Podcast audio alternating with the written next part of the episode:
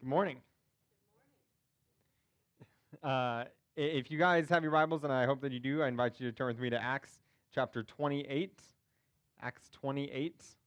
We are in the final chapter of the book of Acts. We'll uh, do the first half this week and then uh, the second half next week. But uh, we have made it to the final chapter. Hopefully, the uh, our study through the book of Acts has been helpful for you guys, has been encouraging and uplifting for you as a as a follower of Jesus, as a member of the church. Hopefully, um, that you have been uh, edified and uplifted in our study through Acts. And if not, hopefully this morning, that uh, Acts 28, the first part of Acts 28, you will be uplifted uh, in our study of the text this morning. Acts chapter 28, beginning in verse 1, is where we're going to be. Acts 28, beginning in verse 1, says this After we were brought safely through, we then learned that the island was called Malta. The native people showed us unusual kindness, for they kindled a fire and welcomed us all, because it had begun to rain and was cold. When Paul had gathered a bundle of sticks and put them on the fire, a viper came out because of the heat and fastened on his hand. When the native people saw the creature hanging from his hand, they said to one another, No doubt this man is a murderer. Though he has escaped from the sea, justice, shook, justice has not allowed him to live. He, however, shook off the creature into the fire and suffered no harm. They were waiting for him to swell up and suddenly fall down dead. But when they had waited a long time and saw no misfortune come to him, they changed their minds and said that he was a god. Now, in the neighborhood of that place were lands belonging to the chief man of the island, named Publius, who received us and entertained us hospitably for three days. It happened that the father of Publius lay sick with fever and dysentery. Paul visited him and prayed, and putting his hands on him, healed him. When this had taken place, the rest of the people on the island who had diseases also came and were cured.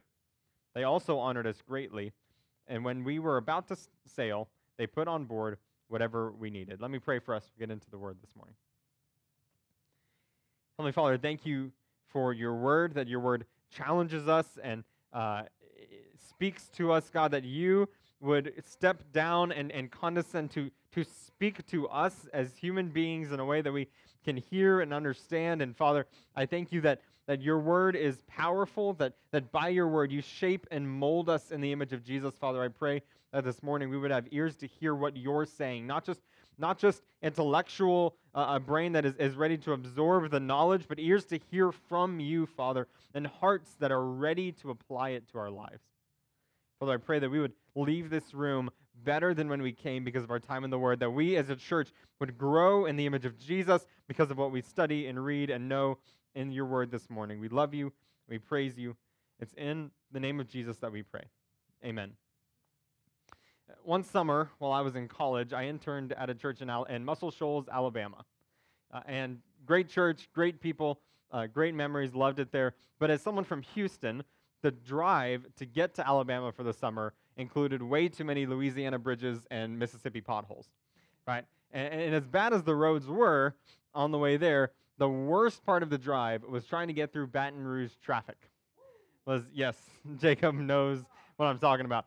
And trying to get through Baton Rouge traffic. So on our way there, my mom decided to go uh, to take the to go on the drive with me, and so we were on our way there. We were cruising down I-10, having no problems. And then we hit Baton Rouge, we hit construction, and we were at a standstill on the freeway uh, and did not move for an hour. Just no movement. Now, I don't know if any of you guys have the Waze app, not a sponsor, but the Waze app will sometimes tell you uh, and give you detours in order to avoid the traffic. Right? Well, in this case, Waze gave us a monster detour. Like it 20 miles. It took us 20 miles out of the way to avoid this traffic in Baton Rouge, way out of the way. Now, I, I like detours sometimes because at least I feel like I'm moving, right? At least I'm getting somewhere. I'm not just sitting on the freeway. But but detours are always inconvenient, right? Because when you're on a detour, you are not where you want to be. Like I wanted to be on I-10, driving uh, uh, uh, at the speed limit, uh, maybe above it, but uh, driving on I-10 on my way to Muscle Shoals, Alabama. I wasn't. I was in the middle of nowhere, Louisiana, trying to get my way back to the freeway. Uh, so it's inconvenient. I wasn't where I wanted to be. Instead, I was on this detour. But while we were on the detour, my mom and I decided we were going to make the most of it. So on this 20 mile detour, we found this little visitor center and we stopped and we, we met some sweet people. We, we took a break from the, the driving and the, the heavy traffic, and we just had an all around good time on our uh, little detour. And so we, we decided to make the most of it, even though we weren't where we wanted to be. As the people of God, we are not where we want to be. Paul said it best in Philippians when he says that he would much rather depart and be with Christ than to remain here. Because as people who have received eternal life in Jesus and the promise of an abundant eternal life in the kingdom of God forever, we are eagerly looking forward to and eagerly anticipating the day that Christ returns and the day that we can be with him for all of eternity. Or we would much rather be there where everything is perfect, where there's no sickness, where there's no pain, where there's no death, where there's no sin and the marring effects of sin, where we are just enjoying the abundant life in the kingdom of God. That would be a lot better. We would rather be there, but we're not there yet. Instead, we're on a temporary detour, a, a temporary journey on our way to our eternal destination. Uh, the question that, that we face is what do we do on this detour? What, what, what is our life supposed to look like while we're here? Eh, while we're waiting for Christ's return or the day that we, we go to see him? What do we do while we're here? And, and, and our story this morning shines some light into, onto that question. Because Paul, in our story this morning, is on a detour. Paul is on his way to Rome, where he's going to present his case. He's a prisoner. He's going to present his case before Caesar, and he's going to uh, eventually, hopefully, be let out of uh, of prison because he is innocent of his crimes. But he's on his way to Rome to present his case. Ultimately, he's also on his way to Rome to go share the gospel. This is the ends of the earth in the book of Acts. The gospel is going forth to the ends of the earth. Paul is on his way to Rome, and on his way to Rome, he gets in a shipwreck and is now stranded on an island called Malta in the middle of nowhere in the Mediterranean Sea. Paul didn't plan this. He didn't go out of his way to stop at Malta as this, but he's he's on a detour. And to make it worse, uh, even if there are boats on Malta, it is now winter, and so Paul can't leave the island for at least three more months. So he is temporarily stranded here on the island of Malta on this detour. What does Paul do when he's on his detour? Look with me in verse 1. After we were brought safely through, we then learned that the island was called Malta. The native people showed us unusual kindness for they kindled a fire and welcomed us all, because it had begun to rain and was cold. So think back with me to last week. Paul's on his way to Rome. He's a prisoner, and he is, uh, for two weeks, he and the rest of the passengers on the ship that he's on are, spe- are spend two weeks adrift at sea, having been blown way off course by a crazy storm.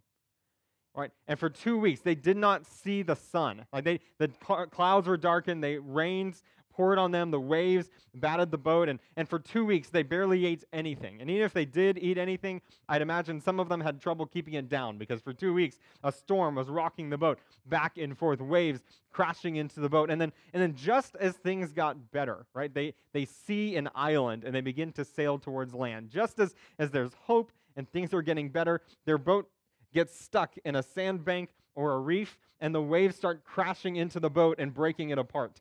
So uh, just as things are getting better, everyone has to jump out of the boat and swim to the island. And there they all get. Paul and the rest of the people on the boat, they get to the island cold and tired and hungry. And then they meet the locals.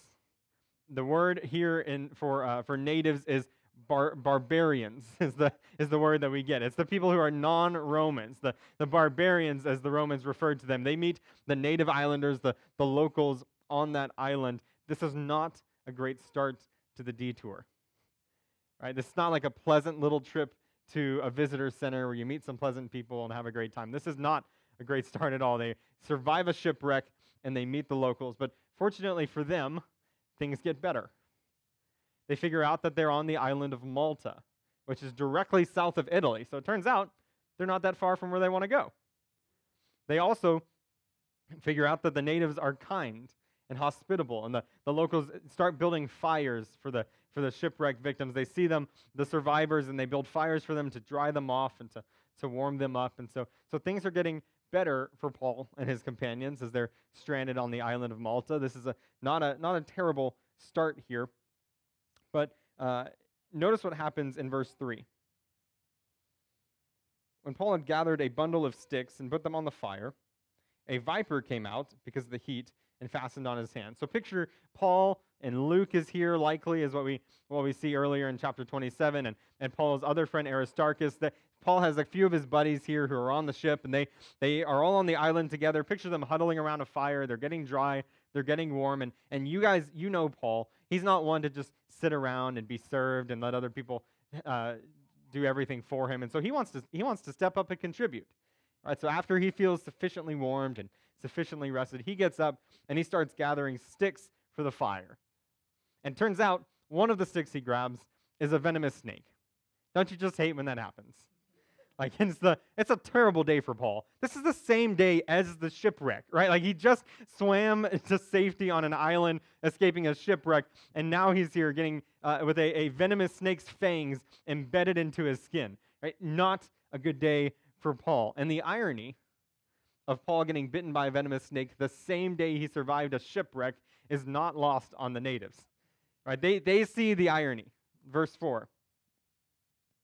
When the native people saw the creature hanging from his hand, they said to one another, No doubt this man is a murderer. Though he has escaped from the sea, justice has not allowed him to live.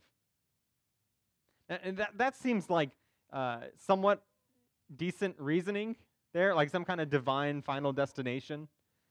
Like, here's Paul. They, they are convinced that he's a murderer because uh, they, they believed in the Roman pantheon of gods, likely. So, this, this whole group of gods, and, and this is why uh, the term justice there in verse 4 most likely refers to the Greek god, the Roman goddess of justice, the, the daughter of Zeus, not uh, just the, the general idea of justice, which is why in some of your Bibles it may be capitalized. Uh, they're probably referring to the goddess justice. But they they they watch Paul. They see him survive a shipwreck, and they think, and they see him get bitten by a venomous snake, and they think, well, surely he has to have done something really bad. He's got to be guilty because when the gods sent a shipwreck against him, uh, he survived it, and so they decided to send a snake to finish the job. Right? Clearly, Paul is some irredeemable murderer. Paul, on the other hand, he takes this whole encounter with the viper in stride. right, verse 5. He, however, shook off the creature into the fire and suffered no harm. Eh, I love how, how calm Paul is in this moment. Right, Luke doesn't really paint a clear picture of Paul's re- response to the snake bite, but the, the picture that he paints here in verse 5 is one of uh, cool, calm, collected person, like a, a totally level headed response to the situation. Like if it were me, even if it wasn't a venomous snake, which it was, if, if I just got bit by a snake as I'm trying to toss some wood into a fire, like I'm responding with my arm flailing out to the side and, and random uh, guttural noises and screams and probably a, flu, a few expletives, and, and, and but not Paul. Right? Paul is cool, he's calm, he's collected, he just shakes the snake off into the fire. What we see with Paul is that he's not concerned about the snake bite. It's not a big deal to him. Why is it not a big deal to Paul that he was just bitten by a venomous snake after surviving a shipwreck? It's not a big deal. He has been promised by God that he's going to get to Rome. And he knows that no shipwreck and no snake bite is going to stop him from getting to Rome. So he can calmly shake the snake off and cast it into the fire. Eh, I, want to be clear that the, Rome in the book of Acts is not heaven, it's the ends of the earth. It's kind of a, a picture, a symbol in the book of Acts. And so this, this whole story takes place, this whole journey is not a story about salvation, it's a story about missions, but, but the, the, the tr- there's a truth that's here in the text that is remarkable that I want us to see. And it's not even the main idea of the text, but it's just a truth here in this idea that Paul just calmly shook off this, this snake. It's the idea that when God promises on uh, something, when God promises something, he delivers. And so God promised Paul that he could get to Rome. And so Paul has complete confidence in God because he knows that God is going to deliver. We saw that in chapter 27 when God said, Hey, every single one of you are going to survive this shipwreck. And every single one of them survived the shipwreck. We saw that all the way back two years ago in Acts 23, 22, uh, Acts 22 and 23, when we saw that, that Paul God promised Paul that he was going to go to Rome, and now Paul is on his way to Rome. When God promises something, he always delivers. Now, if we are the people of God, and we have the promise of eternal life in Jesus, we have the, the hope of an abundant, everlasting life and citizenship in the kingdom of God, then nothing we face on this detour should shake us. No shipwreck, no snake bite, no economic downturn, no political uh, events, no, no elections, no, no unfair treatment at the hands of other people. Nothing should shake us from our confidence in who we are in Christ and our eternal destination and our citizenship in the kingdom of God. What God promises, he always delivers. And so we, like Paul, should be able to interact with the world on this detour with unshakable, unflappable confidence, knowing that what God has said is going to come true. Like I said, that's not even the main idea. That's just a free one here, uh, thrown in here. Verse 6 the, uh, the islanders, they see Paul shake off the snake into, um, into the fire. They, they see this whole thing play out. And, and we see in verse 6 they were waiting for him to swell up or suddenly fall down dead. But when they had waited a long time and saw no misfortune come to him, they changed their minds and said that he was a god.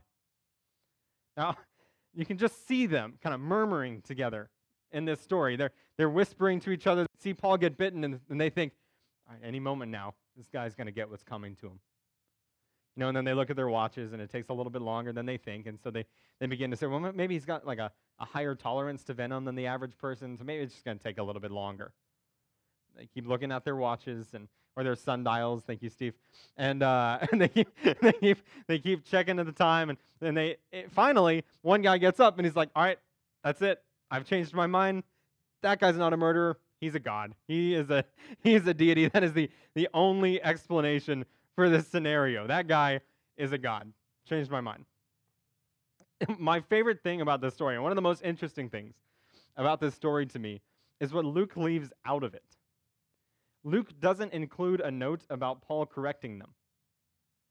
And we know that that's how Paul responded because that's how Paul responded earlier in the book of Acts when he and Barnabas were mistaken for the gods uh, Hermes and, and Zeus. They, they thought that the two of them were deities on another island. And so when, when Paul and Barnabas found out that, that these islanders thought that they were deities, they tore their garments and they said, No, no, no, we're not gods. And they corrected them and they proclaimed the gospel. So we know that something similar probably happened here but Luke didn't record that in his telling of the story. He ends it right here with the islanders thinking, all right, well, there's got to be a God. And that's the end of this story for Luke. Why does Luke leave out Paul correcting them? I think the reason is that in Luke's estimation, what he's trying to convey in this story, what, what's important for us is not that Paul corrected them, but that the islanders understood that Paul had a special relationship with God, that he had a unique closeness with the creator of the universe, that he had a, a special relationship with God. What, what Luke paints here is a picture of God in front of everybody, confirming that Paul is one of his people. Like beyond a shadow of a doubt, Paul is part of the people of God. Not, not an irreconcilable, irredeemable murderer, but a child of God. Has a unique relationship with God. And that's what's important for the islanders to know.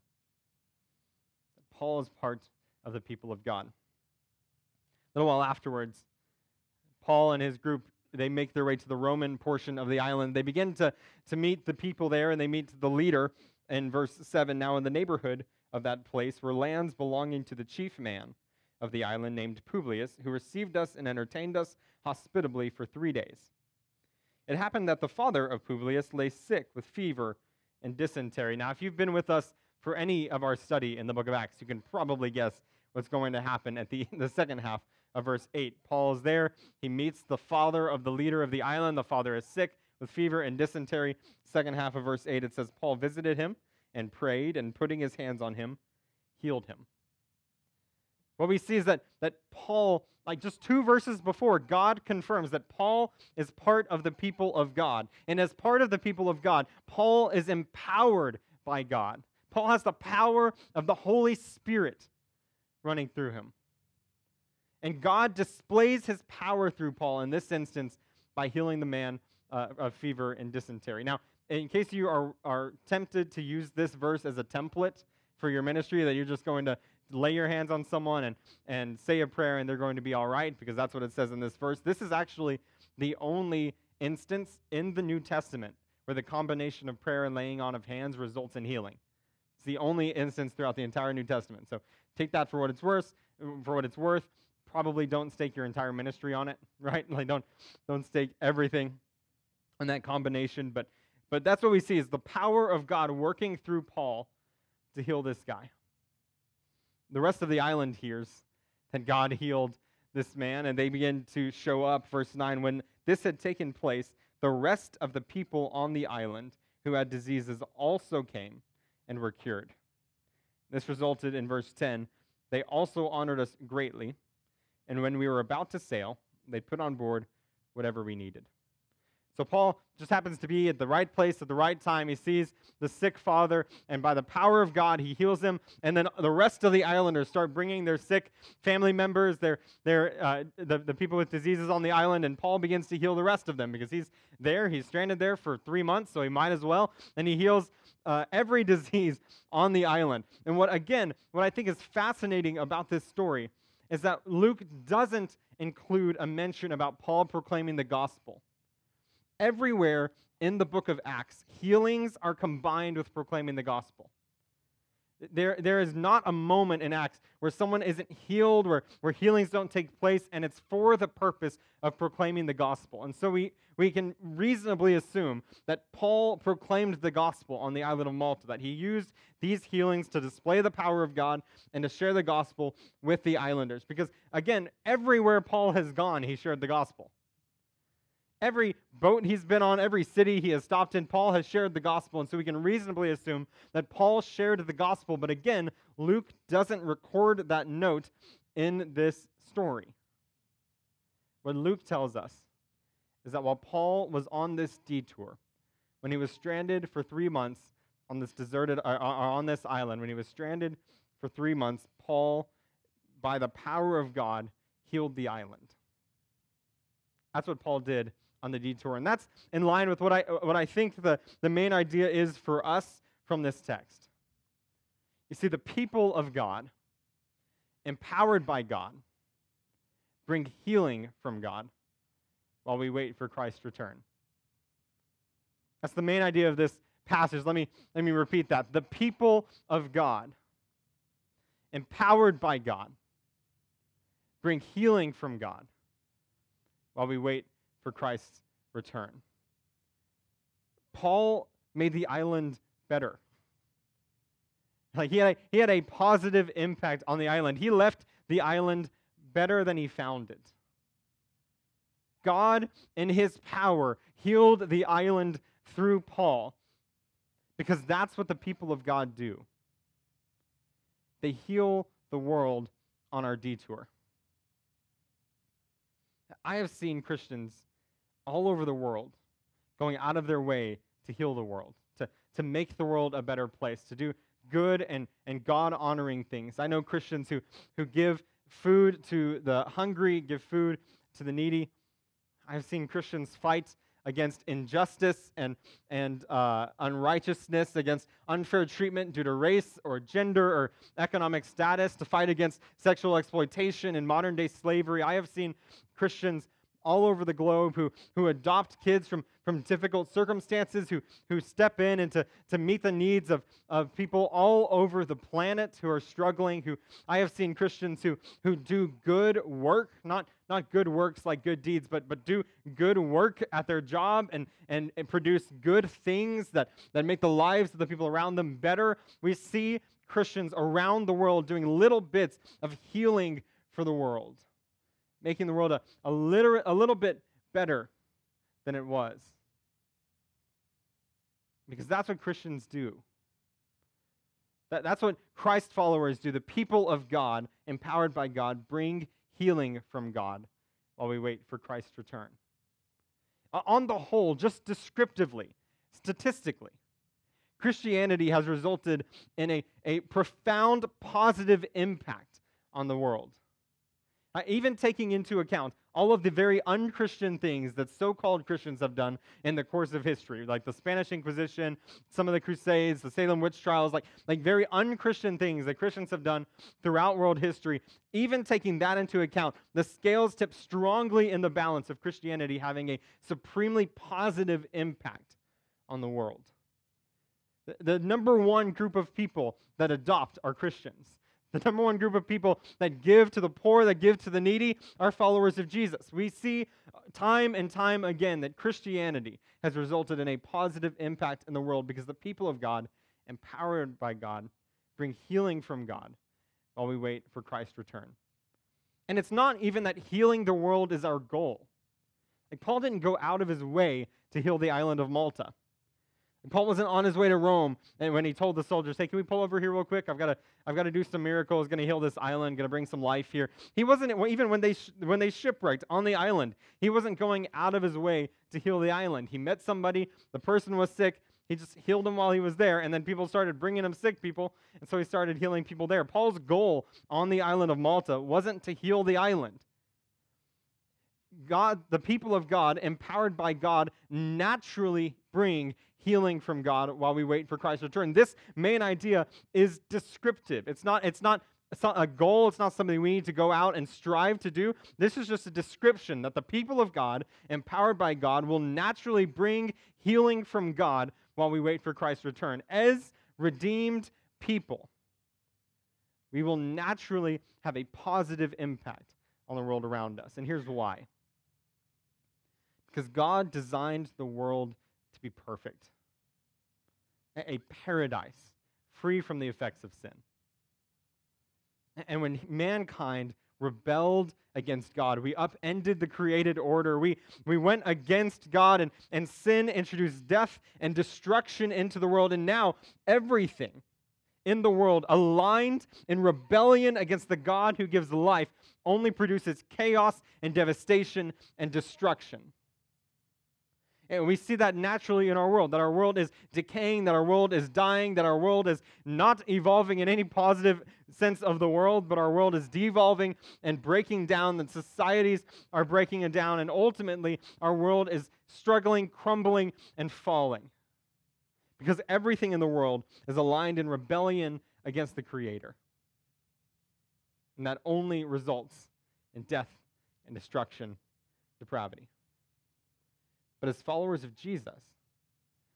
By the death and resurrection of Jesus, we have been reborn. We have been made new, redeemed from the effects of sin and death. It's what, uh, P- what Paul says in Second Corinthians that we are a new creation. He also says in Ephesians chapter 2 that we are God's handiwork. And so we have been remade by God in the image of Jesus. We have been recreated by God for good works, as it says in Ephesians 2:10. We have been recreated by God free from the effects of sin and death in our lives. And so now, instead of being part of the world that is in rebellion against God, we are now part of the world that is aligned with our Creator.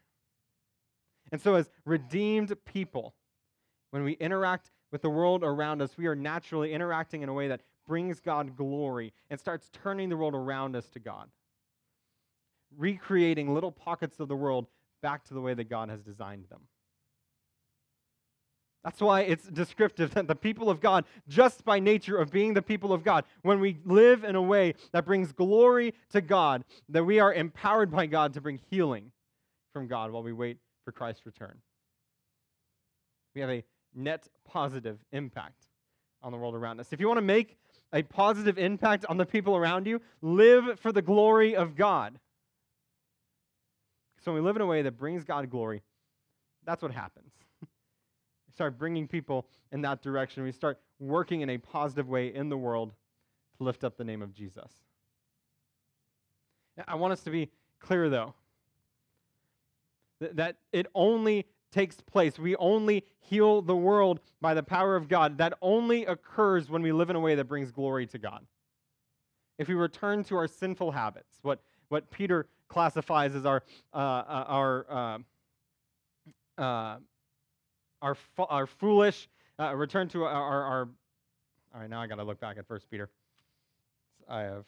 This is the problem with no notes. Um, uh, first, it, what Peter describes. he is human. That's that's what Candy said. Um, what Peter describes in in First Peter chapter one, uh, he says. Uh, do not be conformed to the passions of your former ignorance. Right, if we return to our sinful habits, then we are returning to words and actions that do not bring God glory and that are sinful and will ultimately only result in death and depravity and destruction. Sin never builds up, it always tears down. Sin never edifies, it always destroys. And so, the only way that we're going to introduce healing to the world, the only way that we're going to interact in a positive way with the world around us is when we live in a way that brings glory to God. I also want to make clear that that is only by the power and the grace of God that healing comes to the world. I think some of us think that it's our job to, to create the, the best systems and to, to elect the right politicians and to, uh, to fix the right uh, structures and processes. And if we just if we just check all of the right boxes, if we can just get get things in, in, in good order and get things to be the way that they should be, then then we're going to fix the world. But the problem is that the ultimate issue in the world is not that the structures are uh, misaligned. It's not that we have the wrong politicians in place. The ultimate problem with the world is sin. And if sin is the ultimate problem in the world, then none of the worldly solutions are powerful enough to have a lasting positive impact on the world around us. They may do some good. And those things like like like fixing broken systems and, and electing the right politicians and, and, and putting in good policies and procedures, those things are, are good and right and, be, and can be glorifying to God. But if those solutions are all that we have, then we don't have much because we can't fix the planet with those things. What the world needs is the power of a merciful and gracious God to bring salvation.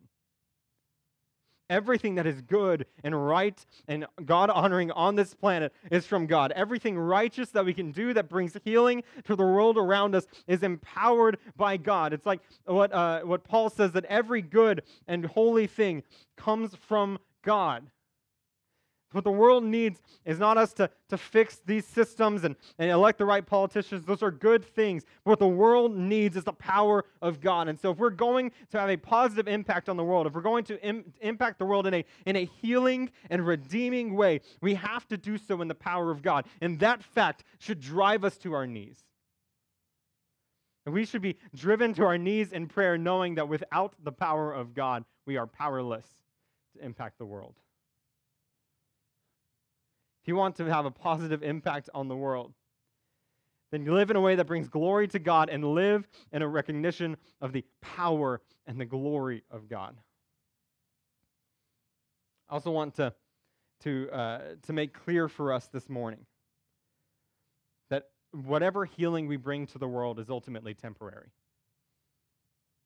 Fun fact every single person that Paul healed on the island of Malta is now dead. Like, not one of them made it. Paul, Paul could not ultimately heal what is broken and wrong in the world. no solution, no positive impact on, that, we, that we can have on the planet is going to be eternally lasting. That's why that it's not our goal to fix the world. That, that's not what we're striving for. That's not what is ultimately most important because we know that one day when Jesus returns, he is going to come and make everything right. He is going to do away with sin and death, and he is going to redeem the world. That's what Paul says in Romans 9, Romans 8, that all of creation is groaning and waiting for that day when Jesus comes and redeems it, when Jesus comes and sets it free. We are looking forward to that day when healing comes by the power of Jesus. And so the only thing that is ultimately going to provide eternal life is Jesus. Which means that the only thing that can ultimately provide healing in life today is Jesus Christ. So we do good things, we interact in the world in a, in a positive way because, because we're redeemed people. And that's how we live, that's how we act. When we glorify God in our lives, we have a positive impact on the world around us. But the thing that we have more than anything else in the world that can provide healing is the good news of salvation in Jesus. What the world needs most from us is more followers of Jesus. The best thing that we can do for our world is to see more and more people come to know Christ. Live in a way that honors God, live in a way that provides healing and life to the people around you, but, but most of all, take the message of the gospel to the world because Jesus is the only source of ultimate healing. This is a temporary detour. There will be a day where we are standing face to face with God, and there will be a day when, uh, when Jesus will come back. And I don't know which one of those will be first for you, but there will be a day when we are face to face with God. Christ will return, and, and everything will be made right. And we are anxiously looking forward to that day. We are waiting for Christ's return, where we will experience the fullness of eternal life, the, the completeness of our healing. But until that day, we interact in the world in a way that, that recreates little pockets of the world around us in a way that glorifies and honors God. Bringing the world around us some, some healing and some life, interacting with the world in a, in a positive way. But we also know that ultimate healing will not come from us doing good things, from handing out food, from serving people in a loving way. Ultimate healing will only come from Jesus. So we go out in the world and you carry with us the message of the gospel to see life and healing take place in the world around us. Some of you this morning, you need the healing that, that Jesus provides. And I'm not talking about physical healing, although the eternal kingdom of God is free from, from illness and sickness and pain, that it is free from all of those things. So, so Jesus does ultimately offer physical healing. But, but what Jesus provides for you today is healing and, and, and, and for, uh, uh, providing you forgiveness of sins and a restored relationship with your Creator. Ultimate healing. So, some of you this morning need to place your faith in Jesus and trust in Him as Savior and Lord for the very first time. You need to experience the true healing that comes from God. Let me pray for us. Heavenly Father, I, I thank you for the healing that comes from Jesus and, and the ultimate healing that we are looking forward to when everything that is broken and wrong in our world is fixed. For everything that, that we have, uh, that we see that, it, that breaks our heart and breaks your heart, God, that it's, it, it's going to be made right, it's going to be made perfect and whole. God, when Jesus returns, we are, we are anxiously looking forward to that day. God, I pray that, that in the meantime, we would live in a way that brings you glory and honor and gives people just glimpses, just little looks at what it's like to be in the kingdom of God. That, that we would show people that your kingdom is a kingdom free from, from hunger, that your kingdom is a, is a kingdom free from prejudice based on race and gender and economic status, that your kingdom is a kingdom free from abuse and pain, that your kingdom is a kingdom free, for, that your kingdom is a kingdom of justice, God, that, that we would live in a way that exemplifies and gives people just a, a glimpse at what your kingdom is like. And I pray, Father, we wouldn't trust in just solutions that are that are based in psychology or or in economic theory, but that we would rely on your power moving in and through us as individuals and as a church to exemplify your kingdom to the world and to see healing brought to the world around us. God, I pray that we would be a church that proclaims the good news of salvation in Jesus, that we would see more and more people coming to know you, because it is only in Jesus that healing will occur. Father, I pray for anyone here this morning who does not know you, who has not experienced the ultimate healing, the, re- the rebirth, the regeneration that comes from faith in Jesus. That if there's anyone here this morning that needs to be recreated, anyone here this morning that needs to have a restored relationship with God, a, a, a peace that comes from knowing Jesus Christ, Father, I pray that this morning they would know you.